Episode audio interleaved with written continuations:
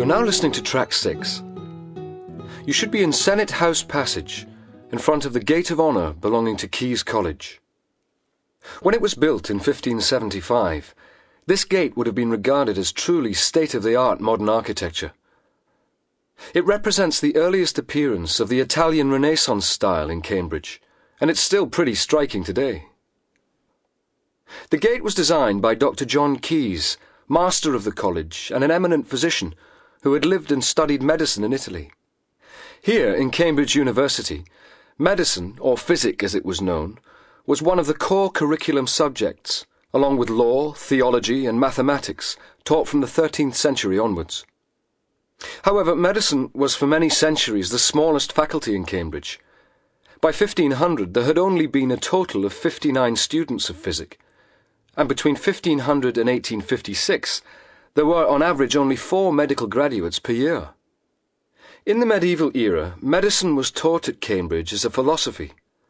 There was little emphasis on observation or practical experiments, and instead a reliance on classical commentaries, such as the works of Galen and Hippocrates. This was accompanied by the study of astronomy or astrology. The career of Dr. Caius marks a turning point in the history of Cambridge medicine and also the emergence of a new, elite type of academic physician. Having finished his training in Padua, the leading medical centre in Europe, Caius returned to Cambridge with an Italianate taste in architecture and a set of humanist ideals which he proceeded to apply within the university.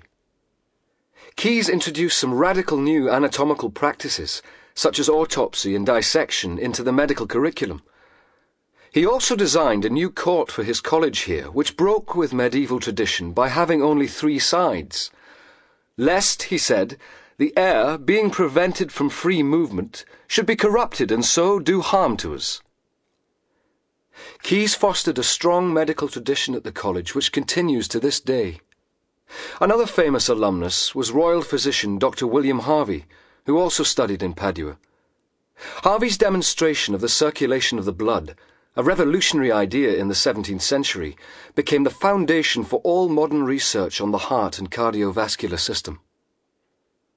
By the 18th century, the so called Enlightenment period, Cambridge's contribution to medicine had waned. However, William Heberden of St John's College played a significant role in shaping the modern professional practice of medicine. Heberden, an eminent physician, was renowned for his good bedside manner and his practice of keeping observational notes on his patients. Switch off now, look at your map, and move on to the next stop.